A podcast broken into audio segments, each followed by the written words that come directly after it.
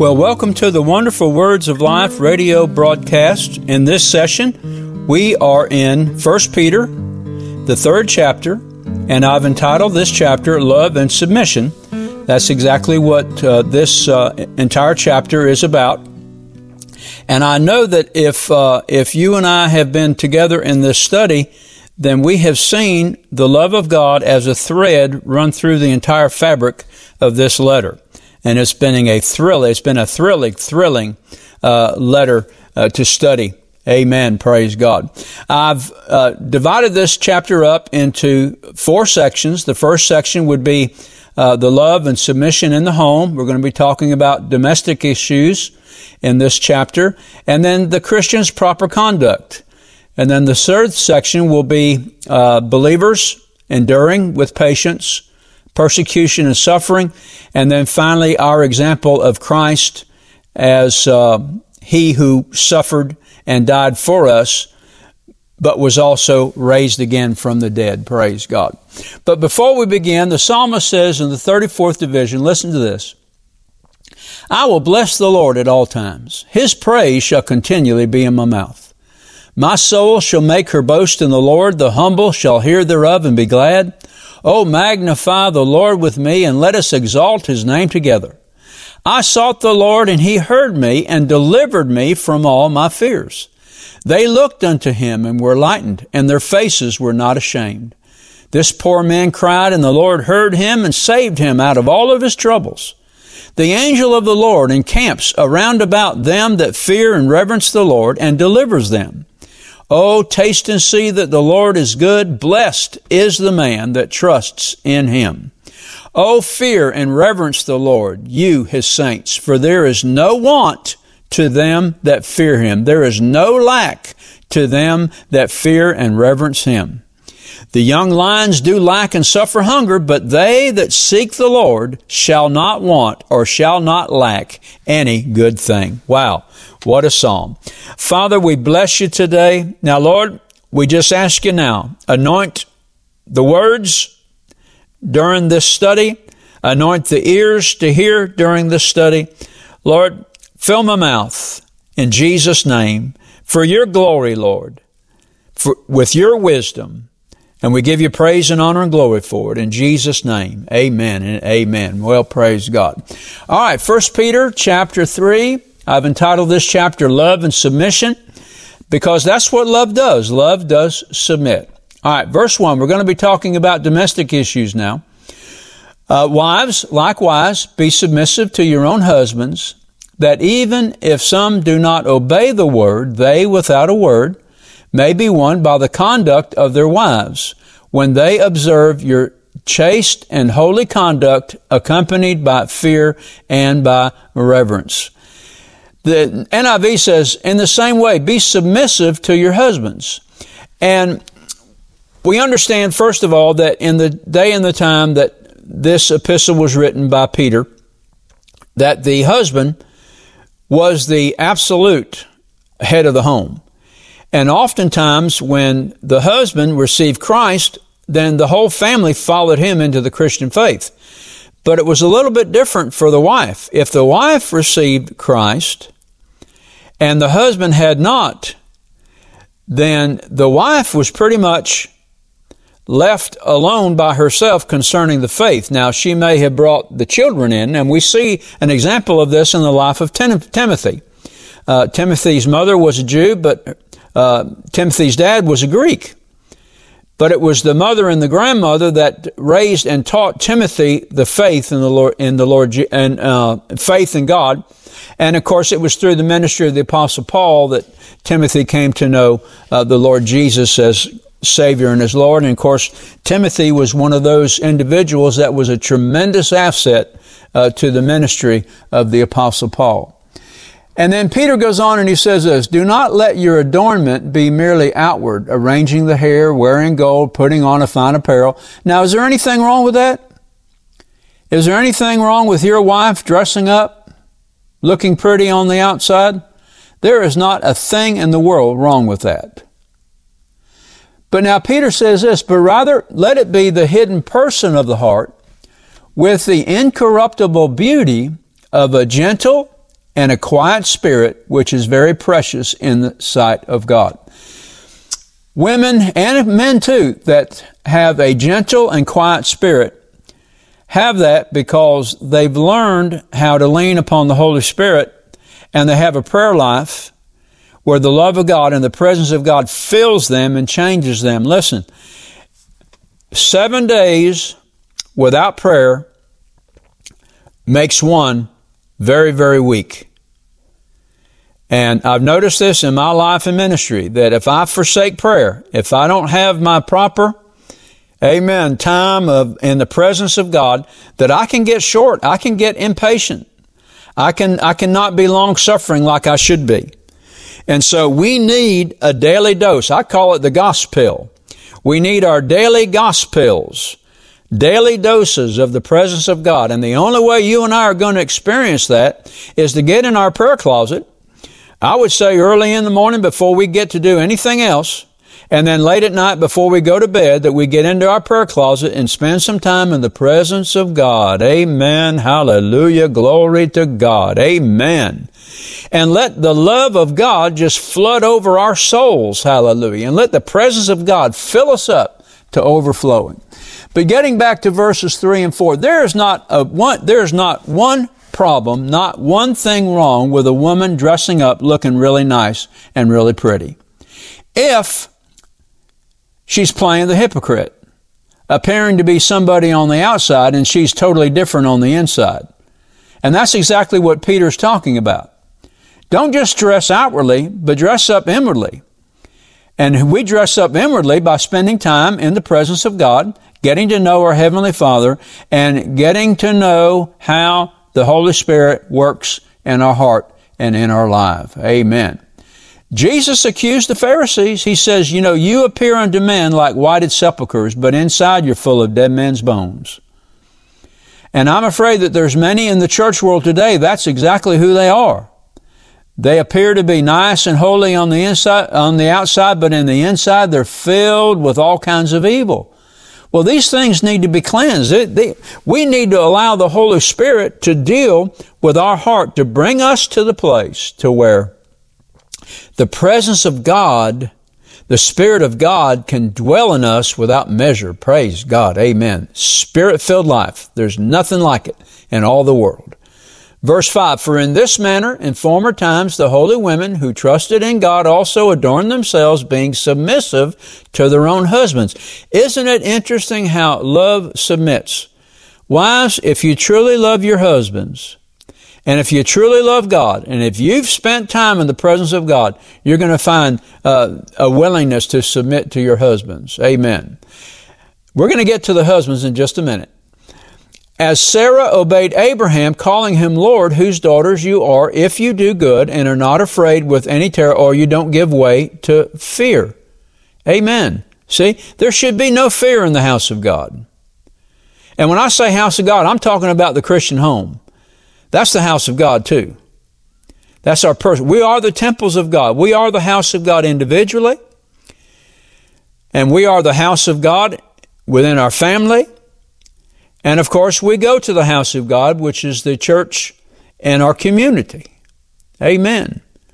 But we don't need, ladies, you, you do, you, you should not. And we're going to get to the husbands, like I said in just a minute. Uh, wives, you should not be serving your husband because you're afraid of him.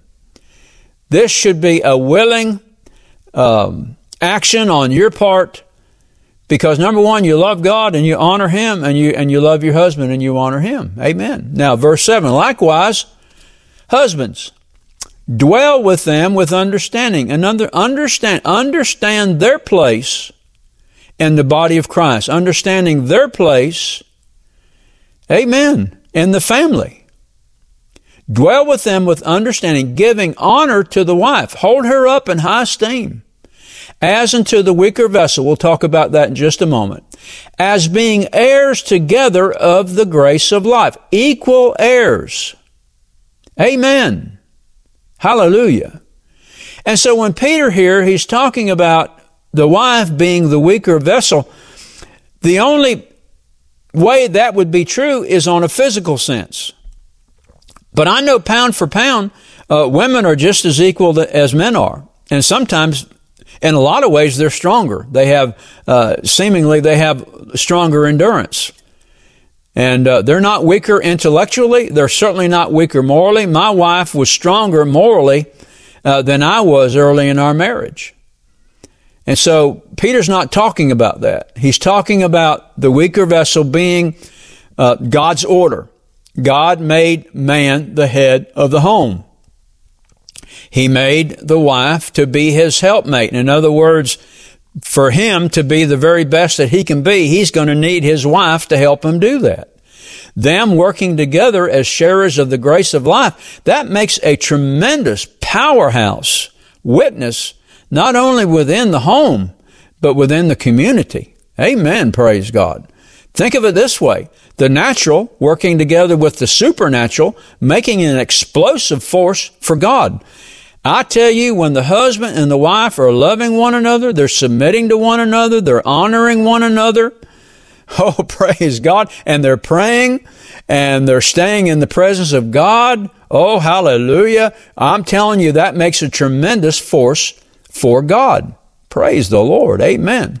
But notice that Peter said that we are husband and wife, joint heirs of the grace of God. The wife has just as much right to enter into the presence of God and to represent the family as the husband does. And I think that's tremendous. That is tremendous truth that we can uh, live by today. Praise God. Now, there's one thing in this verse of Scripture Notice again, husbands likewise dwell with them with understanding, giving honor to the wife as unto the weaker, weaker vessel, and as being heirs together of the grace of life, that your prayers may not be hindered. When you begin to treat your wife as something lesser than what God has called her to be, and you consider yourself to be superior to her, and you talk down to her, and you treat her unlike Christ would treat her, guess what's going to happen? That's called sin. S I N, sin. And when we begin to abuse our wife or we begin to uh, treat her in a way other than God would have us treat our wives, our prayers are going to be hindered. In other words, the wife's prayers are getting through. Your prayer, your, your prayers aren't. So let's remember that. Let's remember the rule in the Christian home is love and submission to one another. Because after all, we're all sharers, husband and wife, all sharers of the grace of life together. Amen. All right, now starting in verse 8, the section, second section is speaking of uh, proper conduct as true believers. Notice Peter writes, Finally, all of you be of one mind, having compassion for one another, love as brothers, be tender-hearted, be courteous. Notice that. Once again, here's the thread of the love of God that's running through the fabric of this letter. Not returning evil for evil or reviling for reviling, but on the contrary, blessing. Knowing that you were called to this, that you may inherit a blessing. Remember what Jesus said in the Beatitudes. Amen. Blessed are the meek or the gentle, those who are yielding to and walking in the fruit of the Spirit, for they shall inherit the earth. We are to bless them that revile us. I know it's a hard thing to do, especially in this day and age, but it's, re- it's a requirement. This is what the Lord Jesus would have us to do. This is how He would have us to live. And this is what Peter is telling us what we are to do in our daily life. We are not to repay evil for evil. We're not to repay insult with insult, but we are to bless. Why? Because we're called by God to do this very thing. Amen. And when we do that, I know there's times I get so angry. Listen, I have got to shut my mouth. I know if I open my mouth and say one word, here's the whole train coming out with the caboose. And then I've got to go around and apologize to people. No, you, you know, you can be angry. You and I can be angry as long as we don't sin. As long as we don't allow the sun, the sun to go down upon our anger. Amen. Let's, let's get it fixed with the Lord. Amen. Praise God. Let's be a blesser, not a curser. Verse 10 says this For he who would love life and see good days, let him refrain his tongue from speaking evil and his lips from speaking deceit.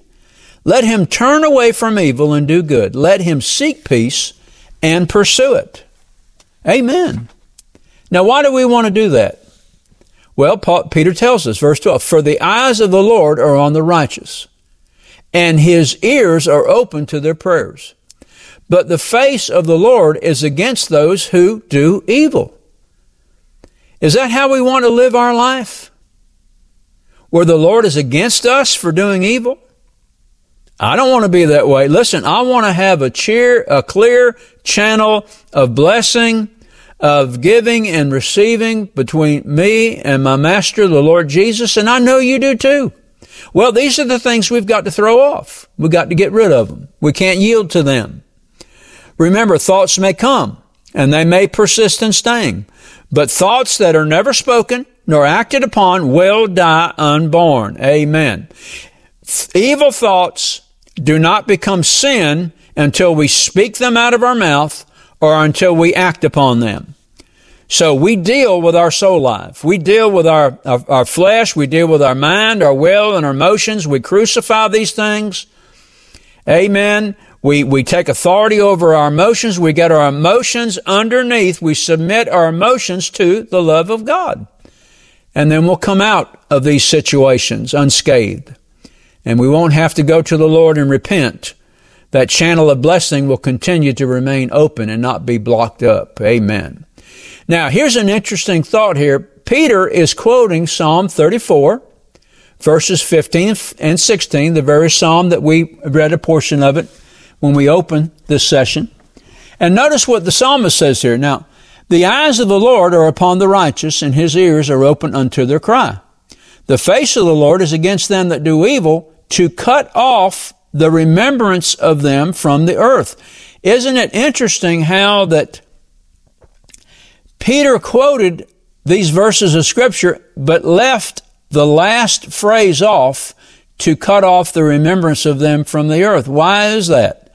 Well, because believers are not going to be cut off. Even Christians who act like the world, they're not going to lose their salvation. Why? Because they're secure in Christ. John tells us in chapter 5 and verse 24. However, believers will be judged for their conduct. We're all going to stand before the Lord Jesus Christ one day, and we're all going to have to give an account for everything that we've done in our body, whether it be good or whether it be bad. So let's do this. Let's erase the bad.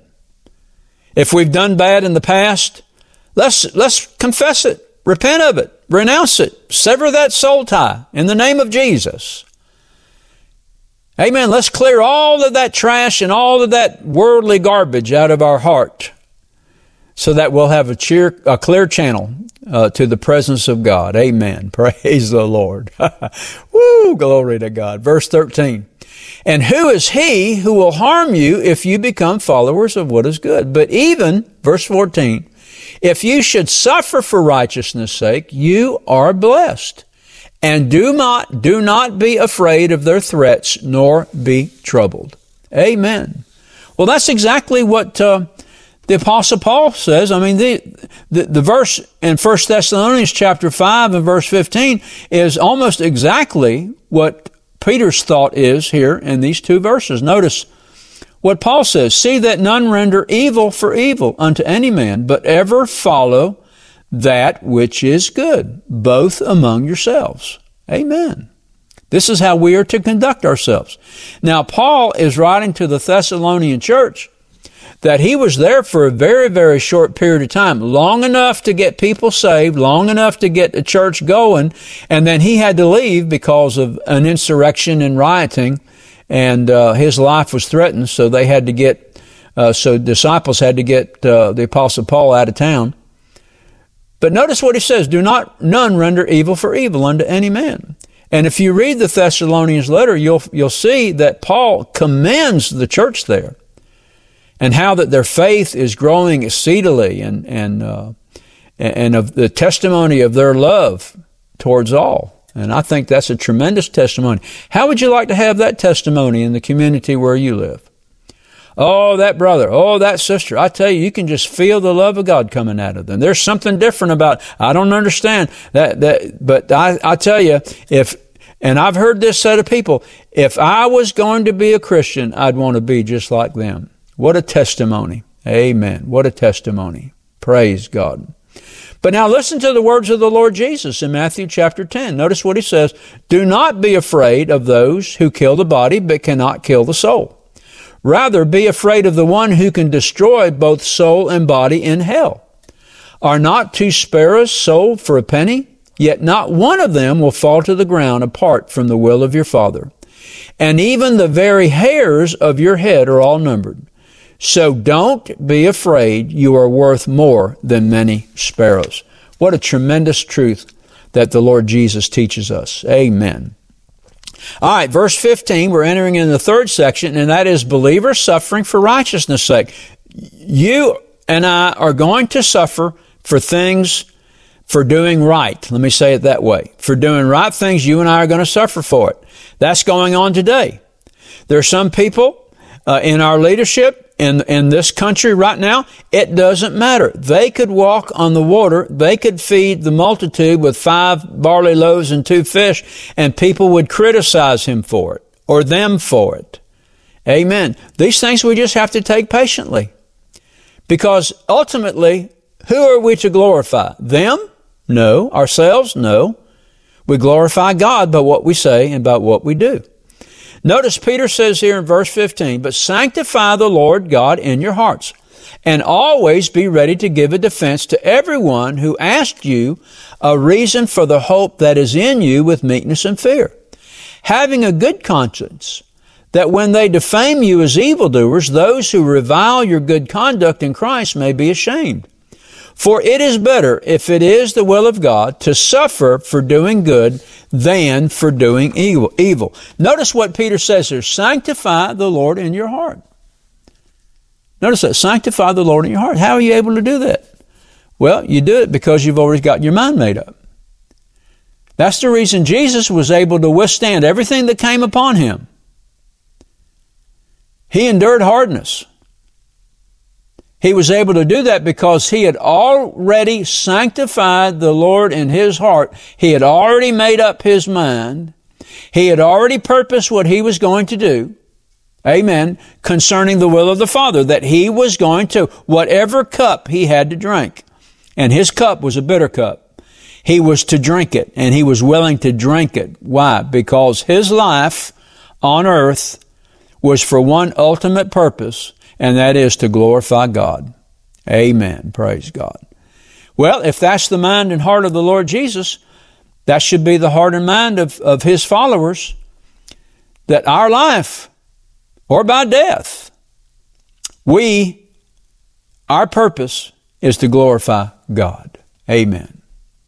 All right, and then the last section, beginning in verse 18, this is Christ's example of suffering. For Christ also suffered once for sins, the just for the unjust, that he might bring us to God, being put to death in the flesh, but made alive by the Spirit. Notice that, being put to death on the cross, but raised again from the dead by the power of God. Now, verses 19 and 20. By whom also he went and preached to the spirits in prison, who formerly were disobedient, disobedient when once the divine long suffering waited in the days of Noah, while the ark was being prepared, in which a few, that is, eight souls, were saved through water. Now, notice Peter says, by, whereby he went and preached to the spirits in prison. And Peter identifies just exactly who these spirits are. They were the disobedient ones, the ones that Noah preached to for 120 years, the entire time he was building the ark. And notice the scripture says, who formerly, when they, when they were alive, were disobedient. That means they were disobedient. They rejected the message that Noah gave. Amen. Through God. And these individuals, they sinned away their day of grace and they perished in the flood and they were lost and went to hell. And it was Christ who preached to the spirits in prison. And so we have to ask ourselves the question, when did Christ do this? Well, he did it between his death on the cross and his resurrection. You mean to tell me Jesus went to hell? Yeah, absolutely. I mean to tell you that because that's exactly what the scripture tells us. Paul says this, wherefore he saith, when he ascended up on high, he led captivity captive and gave gifts unto men. Now, that he ascended, what is it but that he also descended first into the lower parts of the earth? Now, the word first there is not in the best manuscript. It's not in the Nestle translation of the Greek scriptures. But the translators put that in there to help us to understand what happened in Christ's journey from the cross to the throne. He entered into the lower parts of the earth. Now think about this now. If we're not talking about the grave, because Jesus wasn't buried in the earth. He was laid in a tomb. He was, his, his body was laid above ground. So, uh, the lower parts of the earth can't be speaking of the grave. The lower parts of the earth, if you'll go through the Bible and you'll, and you'll look at that term, lower parts of the earth, you'll find out that uh, it's talking about hell. Amen. You see, we have to understand that all of the work of Christ that was sufficient to pardon our sins was accomplished and finished upon the cross. John 19, 31. It is finished. Now, are those just words? Or was Jesus actually telling everyone that the work that he needed to do, making it sufficient to pardon the sins of the whole world. Remember, for God so loved the world, cosmos. That's speaking of the inhabited earth. For God so loved the world that he gave his only begotten son. So what Jesus did on the cross was sufficient and it was a finished work there on the cross. But now Christ afterward entered into the regions of the dead. He presented himself to the faithful souls of men who are awaiting redemption so that he would ascend, so that they would ascend with him to heaven. He ascended up on high. He led captivity captive. Those captive people, they're captive no more. Praise God. The Lord Jesus emptied out upper Sheol. Praise God. Hallelujah. Amen. Now it was of these faithful that the scripture speaks. The psalmist tells us, for he says that when Christ returned triumphantly to heaven after his resurrection, and his victory over Satan, he gave generous gifts to men. Ephesians chapter 4 verse 11. And he gave apostles, prophets, evangelists, pastors, and teachers. Praise God. Amen. But now to these souls in prison, these disobedient souls that lost their salvation, that refused uh, to accept the preaching of Noah, Jesus went down and proclaimed his victory to those. He presented himself as Lord. Remember what, what Paul wrote to the Philippian church. He said, Let this mind be in you, which was also in Christ Jesus, who being in the form of God thought it not robbery to be equal with God, but made himself of no reputation, took upon him the form of a servant, and was made in the likeness of men. And being found in fashion as a man, he humbled himself and became obedient unto death, even the death of the cross. Wherefore God has highly exalted him and given him a name which is above every name, that at the name of Jesus every knee shall bow. Listen to this. Of things in heaven, of things in earth, and of things under the earth Jesus went to hell and declared his lordship over the regions of the damned. Satan had no choice but to hand him the keys to death and to hell. The authority. Amen. Remember when the 70 returned and Jesus told them that he had authority over heaven and of earth. He didn't say he had authority over the netherworld heaven and earth. He didn't, he didn't receive the authority from the Father in the netherworld until he had perished at the cross. And through that work, through that finished work, he announced himself in hell that of his lordship over things in heaven, over things in earth, and over things under the earth. Well, praise God, hallelujah. And I want to tell you this. When Jesus went to hell, he didn't get stomped on by a bunch of devils. They didn't rip him. They didn't torment him. He didn't have worms coming out of his eye sockets and out of his mouth. None of that. I'm telling you what Jesus did. He took those demons, praise God, and he vanquished them and he piled them up on heaps just like the Egyptians did to the dead frogs, piling them up in the heaps, praise God. Jesus came out of hell victorious, praise God. Amen. Hallelujah came back into that body glory to God, resurrected, raised from the dead, and then 40 days later ascended into heaven. And then 10 days after that sent the Holy Ghost and established the church. And the church is alive and well today, praise God. That's what our Lord and Savior did. Amen, amen, amen, amen. All right. Let's finish out this chapter. Praise the name of the Lord. Notice what he says. Notice what it says here in the last few verses verses 21 and 22. There, uh, there is also an antitype. This is reading out of the New King James Version. There is also an antitype which now saves us, baptism, not the removal of the filth of the flesh, flesh, but the answer of a good conscience toward God through the resurrection of Jesus Christ. Amen. The power of the resurrection. Who has gone into heaven, listen to this, and is at the right hand of God, angels and authorities and powers having been made subject unto him.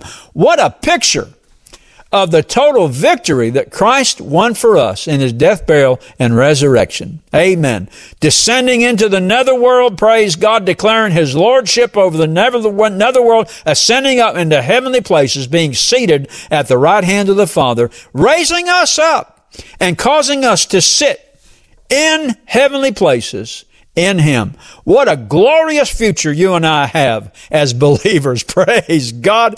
Amen. Heavenly Father, we thank you for the anointing of the Holy Spirit and the blessing of God upon our lives today. We'll carry this anointing, we'll carry this life into all parts of the world, Lord. Hallelujah. Teaching sinners and converting them in the way, and we'll give you praise and honor and glory for it. In Jesus' name, amen.